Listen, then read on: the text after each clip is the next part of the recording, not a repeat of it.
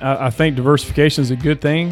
Could it be possible to be too diversified? I would like to see it. To be honest, I haven't really come across that going, oh man, we need to scale this back. I've yet to say that, and maybe I never will, but I don't, in my opinion now, I don't think it's really possible to be too diversified if it's done properly. Welcome to the Perfect Game Retirement Podcast with former professional baseball player and now financial coach at Black Oak Asset Management, Ryan Ledden.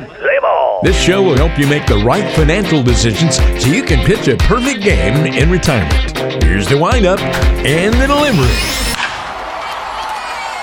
Welcome into Perfect Game Retirement. I am Ben George, joined as always by Ryan Ledden, President and Financial Coach at Black Oak Asset Management. Got a full show planned today. We got some thoughts on the election, at least what we know so far when we recorded this. We'll get some thoughts from Ryan on what we're seeing and what it could mean. Also a headline that we'll get some reaction from Ryan on. And then our main topic, we're diving into diversification. Probably saw that the title of the episode said, wait, I thought diversification was good. Well, it is, but we're going to talk through what it means, how to apply it to your portfolio, when it's, you know, what mistakes you can make with diversification. And we'll do all that with Ryan. And plus, we got a mailbag at the back of the episode. So full episode, Ryan. Looking forward to today. How you doing, man? Yeah, we're doing well. It's even though the election hasn't settled and seems that coronavirus keeps pouring back into the headlines, we're still going through it. Our kids are still, knock on wood, still in school as of today, but we'll see if that will change soon. But obviously, the silver lining is the headlines of a potential vaccination, so that's always good too. Yeah, I mean, it feels like Groundhog Day, man. It's just like the same kind of stuff over and over this year, and hopefully, that vaccine news was good, and hopefully we can start seeing like the light at the end of the tunnel. But what do you make out of the election so far? I know Georgia's been a very very popular, I guess, state in terms of like news coverage and what's going on. All eyes have been on your state indeed. But what do you make out of just what we know so far and what it could mean for your clients and for people that are trying to figure out what it means to their investments and their financial planning? Yeah, absolutely. I know we discussed on this show before, the political world I can't stand, but there's obviously a connection to the financial world. So obviously we do keep tabs on that thing because it does affect, markets and people's fear and whatever that may be. But obviously, as of the recording of the show, it's still not fully settled. I don't know when this is going to be completely settled, but I do know a few things. And yeah, you're right. Georgia's seems to be a hotbed. And I think I jinxed it when I was talking to a few people saying, well, at least we're not going to see any political ads anymore. Yeah, that's wrong. So now our Senate races are at the forefront as well. Yep. So we're going to see Senate ads for the next 6 weeks or so. So I'm not looking forward to that, but I get it. But obviously it's our political process. And so we should be thankful in the same regard, but man, the ads are mind numbing, just like COVID headlines, like we just talked about. So, yep. But from a taxation standpoint, obviously Biden was running on a very different platform than what we currently have. And if things play out like they look like they will, it looks like the Congress is going to be divided from a political spectrum. So that's why we have our system that we do. Checks and balances is a beautiful thing. Some people may disagree and say, oh, well, then nothing gets done. But you don't want to have either party completely dominate because then you don't really get, okay, what do the people want? And so having a house divided, I think, will maybe lessen the tax impact of Biden's potential proposal or plan. And there could be some modifications to it, but a lot of the clients I work with will be potentially affected by his proposal if it goes through. And I know they kind of run on this platform that, hey, if you make less than $400,000, your taxes won't change. But that wasn't really clear either, because just because you may make less than $400,000, is that for single filers? Is that for joint filers? And what does that look like from each tax bracket has its income bands. It was the 10% is from this to this. The 12% is from this to this. Well, do those income bands change within that? So that could affect your tax rate. So anyway, that part's been unclear. But I do have a lot of clients that are over that threshold, and it could affect them. Capital gains rates could affect them. If they pass away and their money is passed on to their beneficiaries that are non-spouses, then they're talking about getting rid of the step-up in basis law that we have now from a taxation standpoint. So a lot of things that worried people going in, but I just don't think it's going to come to fruition like we think it is. I'm not going to speculate where this is going to go from who wins, who doesn't. Honestly, I'm ready for it to be over with because of Congress probably going to be divided, which again is going to keep whoever, if it's Biden or Trump, it keeps them kind of in check, if you will, because of how our system's set up. Right. Well, just wanted to get your thoughts. I know as things get cleared up over the next few weeks, month, maybe, I don't know how long everything's going to take, but once we get things sorted out, I'm sure it'll be something we talk about more in 2021 as some of these policies are put into place and introduced. So we'll keep you updated here on Perfect Game Retirement. But another headline I want to get your thoughts on, and we talk about economy, and a lot of the eyes this year throughout 2020 have been on unemployment, the huge numbers in March, and it seems like we've been climbing back more and more and more. Well, unemployment claims have dropped to their lowest level since March, since the beginning of the pandemic. Does this reflect what you've seen with some of your clients and people around you that may have been out of work a lot this year? Yeah, I mean, there are a few that have worked in certain sectors of the economy, and those may not be coming back anytime soon, depending on if cases continue to spike. And so there's certain sectors of the economy and certain clients that we do have certain jobs that they're not coming back as quick. They're maybe having to change their course and look in a different sector that may be absolutely booming. So it's amazing how things like this, obviously this is kind of an anomaly, but there's always corrections in the market. And, you know, certain jobs, I'm not saying these jobs that my clients have are going away, but they just could be modified to some degree. And that's happened throughout history. And this just happens to this virus just happened to throw it into fast forward or a complete 180, if you will.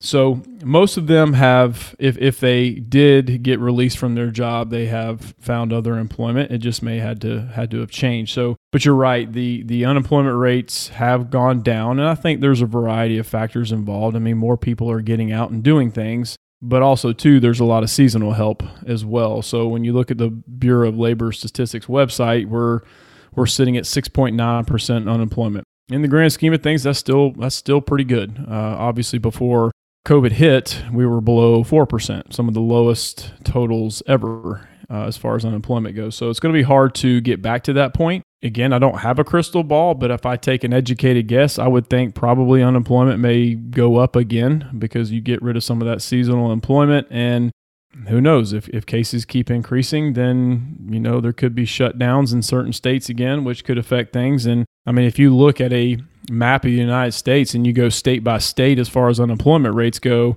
I mean, you look at some states like California, New York, Illinois. I mean, those states have really high unemployment rates, and which is, it kind of shows those are the ones that are usually the most strict with these things, and the unemployment's rates are the highest, but yet, you know, they're wanting to increase minimum wage at the same time. So that's a math problem that just doesn't work. And it's not me to speculate what policies are right or wrong as far as shutdowns go, but it's affecting people in other ways other than just unemployment and from a mental standpoint as well. But I do think unemployment may tick back up. But again, this vaccination could change things drastically and quick. I don't know. That's definitely over my pay grade when it comes to that. But I do see certain sectors going out, but I do see certain sectors they can't hire quick enough. Well, then we're all kind of keeping our fingers crossed that the vaccination news is good and that you know, things only continue to move quickly like they have so far, and that we actually can put something in place, you know, sooner than later so that we can, again, continue to get back to normal and people can get back to work and all this stuff. So, but I want to get your thoughts, and I appreciate you kind of sharing, you know, what you've seen so far over the last couple of weeks here as we're mid-November and, you know, making our way towards the end of the year. So still a lot to come, and we'll continue to talk about that. And again, you can find more online at blackoakam.com. That is Ryan's website, where you'll find Black Oak Asset Management. There's a retirement rescue toolkit there as well. If you want some help with that ticking tax time bomb that we talk about a lot here on the show, you can request it right there on the front of the website. Today, we're talking diversification. So let's transition into that. And Ryan, there's a quote about diversification because, look, that's it's a very popular buzzword when it comes to financial planning. But Warren Buffett, who, you know, everybody holds in really high regard, a renowned investor, he said this one time about diversification.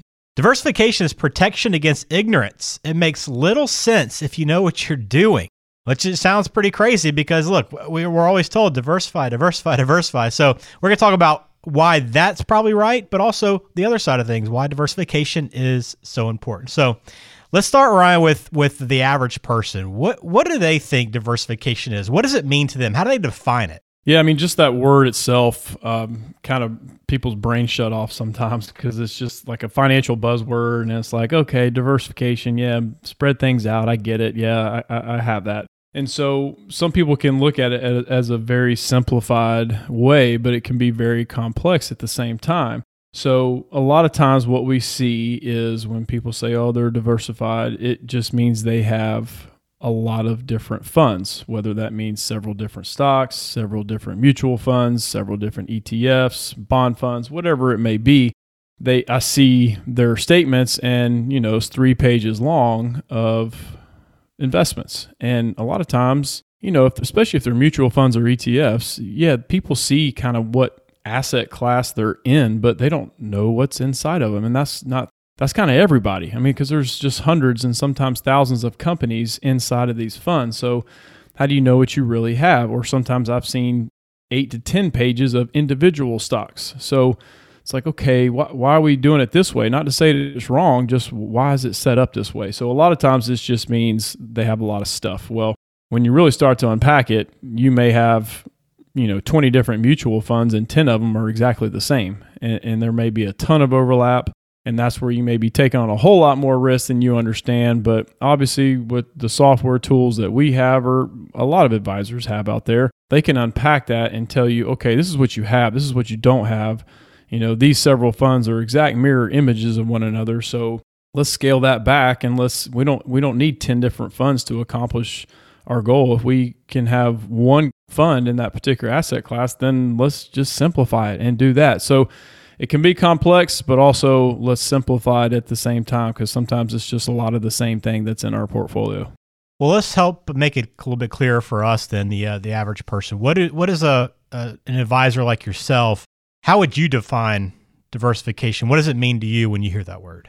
So yeah, diversification to me does not just mean our investments themselves. I mean, I think when we put a plan together for individuals, the structure is the most important part. And the structure, I mean, yes, does that include the investments? Yes. So obviously with investments, there's so many different asset classes or, you know, categories, if you will, of the economy. So obviously there's the U.S. economy, and inside the U.S. there's large value, large growth, mid value, mid growth, small value, small growth, emerging markets from international, real estate, bond. I mean, I could go on and on and on. And so it's like, oh my gosh, how much of this do I actually really need? So yes, it does mean diversification within the investments and having different asset classes, because a lot of times they move in different formations as far as when the market's up or down. Now there's some that move in unison with one another, but especially in retirement. And that's how you want to pull your income. If certain ones are doing well, okay, that's where our income needs to come from. Let's let these others sit and kind of recover, if you will. And then as they recover, then we pull our income off of that. So it's constantly ebb and flow. And that's why you want to spread things out. But if you have, you know, just a handful of individual stocks and they're all tanking at the same time, well, that's going to hurt. So it's going to be very difficult. And that's where you have the chance of running out of money. So not only is it just the investments, but your account structure. I mean, there's so many different accounts that can be open, whether it's IRAs, Roth IRAs, brokerage accounts. I mean, they're all taxed differently. So I think of diversification from an account structure, how are they taxed differently, and then the investments, because investments are taxed differently depending on what type of account they are in. So if we look at, okay, we want certain investments, but hey, if it's held in an IRA, that's obviously taxed at ordinary income. But if we take that holding and put it in a brokerage account, it may be taxed at capital gains. So we want our investments that are taxed at ordinary income, we want it in those pre-tax IRA 401k accounts, and the ones that are taxed at capital gains, well, we want those in our brokerage accounts. So anyway, that's kind of getting into the weeds a little bit, but just overall picture, the structure, not just the investments, the structure, the investments, and the tax implications are what comes to mind when I think of diversification. Yeah, I'm glad you kind of spelled that out a little bit for us, because I mean, I know, at least speaking personally, I'm sure there's a lot of people like me, I just think diversification, the main thing I think of is investments, right? Make sure I've invested in different things. But you don't usually think account structure, and really, you know, unless you're really smart and on top of things, you're really not thinking tax planning very often either, I would imagine. That's right. It's very uncommon. And so that's where it's hard to put a rate of return on that. You know, so many people get caught up in rates of return, but hey, if I can save you 15% on your taxes just by how you're structured, I think we pay for ourselves just in changing that structure around right there. It has nothing to do with what your rate of return was. Yeah, absolutely. Well, in your experience, whether with average investors or some of the people that you work with and people that come into your office every day, how much emphasis do people put on diversification? Is that something they're really keyed in on? No, to be perfectly honest, really? I'm throwing a lot of people under the bus here, but I'm kind of generalizing about just what I've seen. But let people.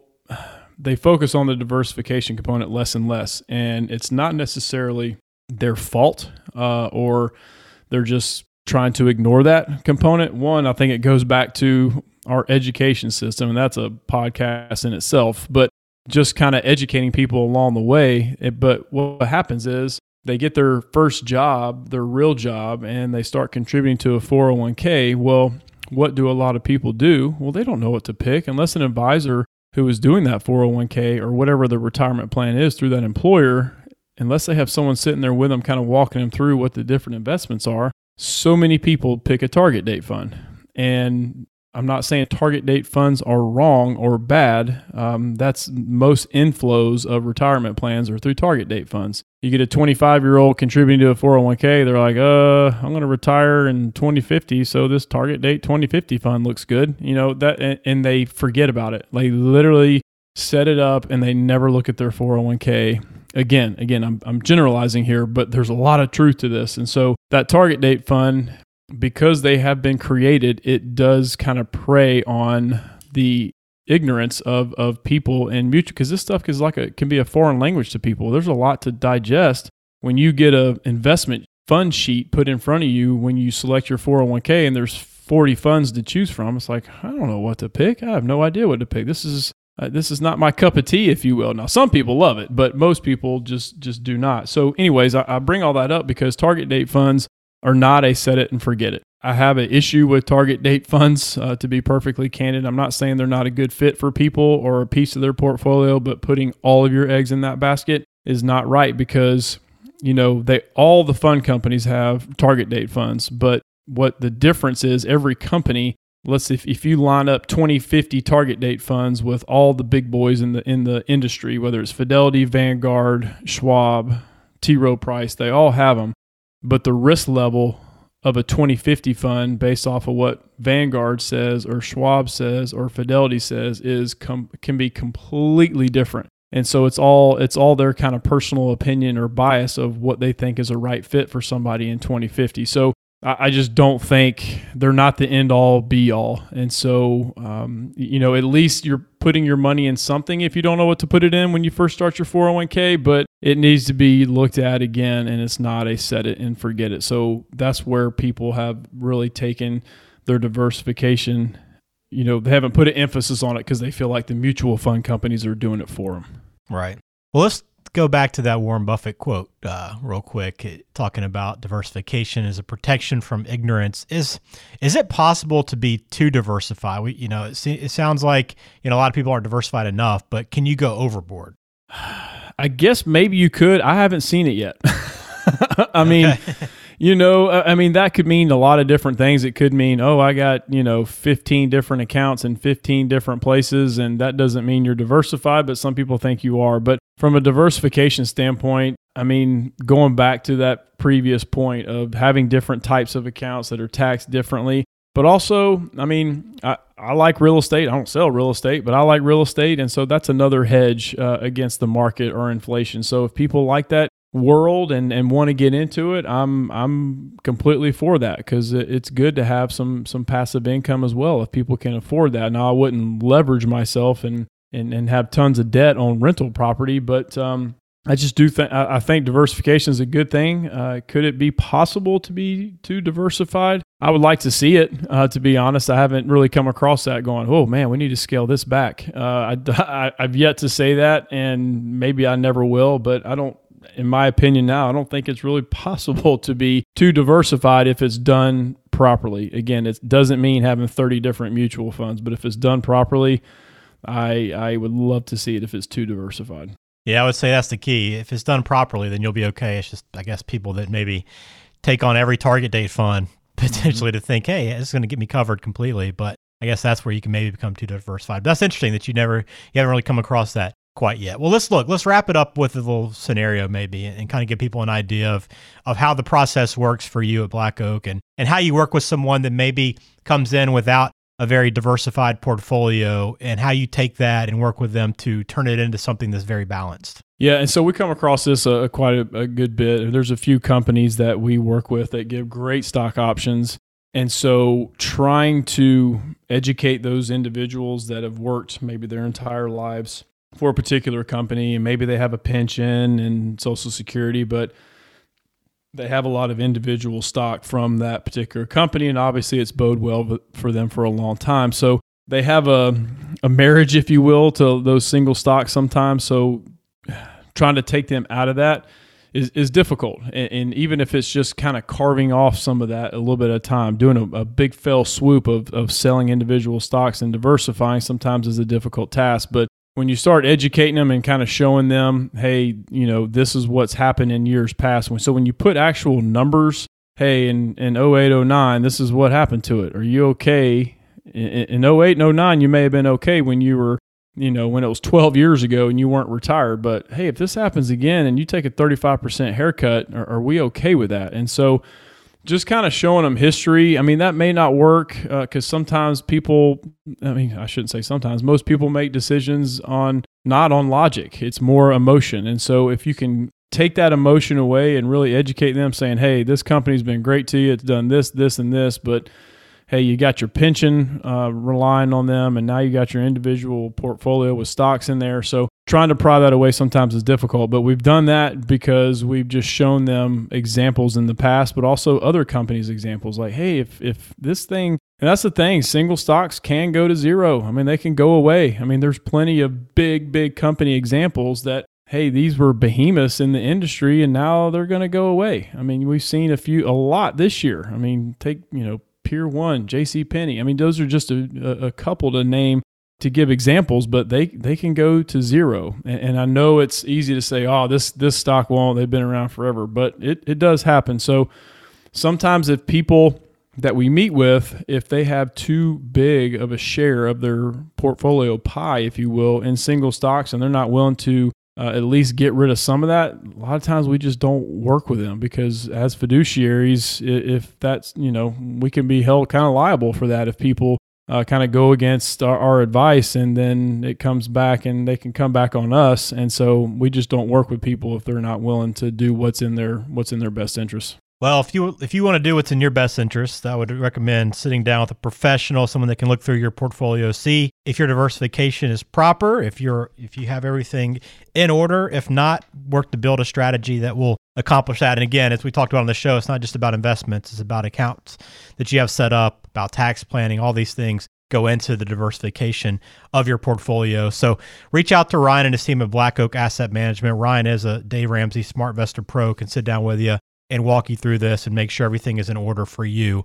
That is so key. Diversification, it is so important, doing it the correct way. So that's why we wanted to take some time on this episode to kind of take you through that and explain exactly what it means. All right, one mailbag question before we get out of here on this episode of Perfect Game Retirement. Diane in Johns Creek writes, because of some past medical issues, I've been told that I won't be able to get long-term care insurance. Do I just need to figure out how to self-insure? It's a great question, Diane, and it's a very relevant question, especially today, because the long-term care industry obviously has changed, which means the long-term care insurance world has changed quite a bit as well. So I used to work at a pretty big insurance shop, and you know, this was one of our main products. But the underwriting on this is extremely difficult. It is much harder to get a long-term care policy than it is a life insurance policy. Before, you know, 10 years ago, it was a front and back application, fill it out, and you pretty much got it. There was a few medical questions, but not a whole lot. So Diane, I mean, and they look at different things than life insurance does, but I mean, worst case scenario, and you do want to get a long-term care policy, it wouldn't hurt to apply for one. I mean, the worst thing they can say is, no, you're declined. And so, okay, let's go down some other avenues. And the insurance world has changed quite a bit because long-term care is very difficult to get. Obviously, it depends on your medical past, which you've talked about, your age. So premiums can change, can increase quite a bit. So if it's not affordable, there's other avenues that can help. Self-insure is one, that you need to have a pretty big nest egg for that. I mean, it can take a big chunk of that nest egg, but you certainly can self-insure. You can also, there's certain life insurance policies, which I know you said you had medical issues, but it could be different. So life insurance does have some riders in there that you can spend some of your death benefit while you're still alive for long-term care needs. And every insurance carrier is a little bit different on the percentages of how much they will give you when you can't do, you know, 2 of the 6 of daily activities that basically qualify you for long-term care. Also, annuities do the same thing as well. They allow for income. If you need care, your income can potentially increase. Some of them, the income can double for a certain amount of time. So the insurance industry has gotten creative because of the long-term care insurance world is so expensive. But shoot, Diane, I would try, I would apply. And again, worst thing that can happen is they decline you and then move on to other options after that. Thanks for that question, Diane. If you have a question for Ryan, you can send it in to us here on the podcast. Contact us via the website, blackoakam.com. If you want to talk to Ryan directly, I would recommend it as well. 470-508-0508 is the number, and he'll sit down with you. You can schedule your Retirement Coach 360 session online now if you want to do that as well, and a lot of resources on the website. So Ryan, I appreciate, covered a lot today, from the election to unemployment to diversification. I think there's a lot going on right now, but hopefully we gave some people some valuable information, at least, especially when it comes to diversification, to make sure they're doing it properly. That's right. And give a plug to my son. Good luck on the Midway Wolverines kindergarten and first grade championship this weekend. Nice. Yeah. Get a win for us. We'd love to hear about it. Good luck. But we thank you for listening here to Perfect Game Retirement. Hit subscribe, please, for us. We'll have a new episode in a couple of weeks, and we'll look forward to talking to you then.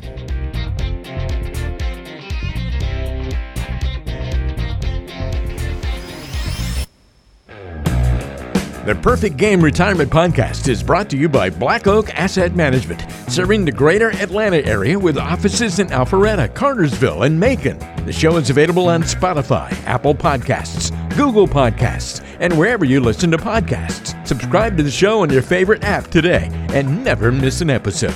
Just search for Perfect Game Retirement to find us. You can also visit blackoakam.com to listen to past episodes, to contact Ryan Ledden, and to learn more about how to pitch a perfect game in retirement.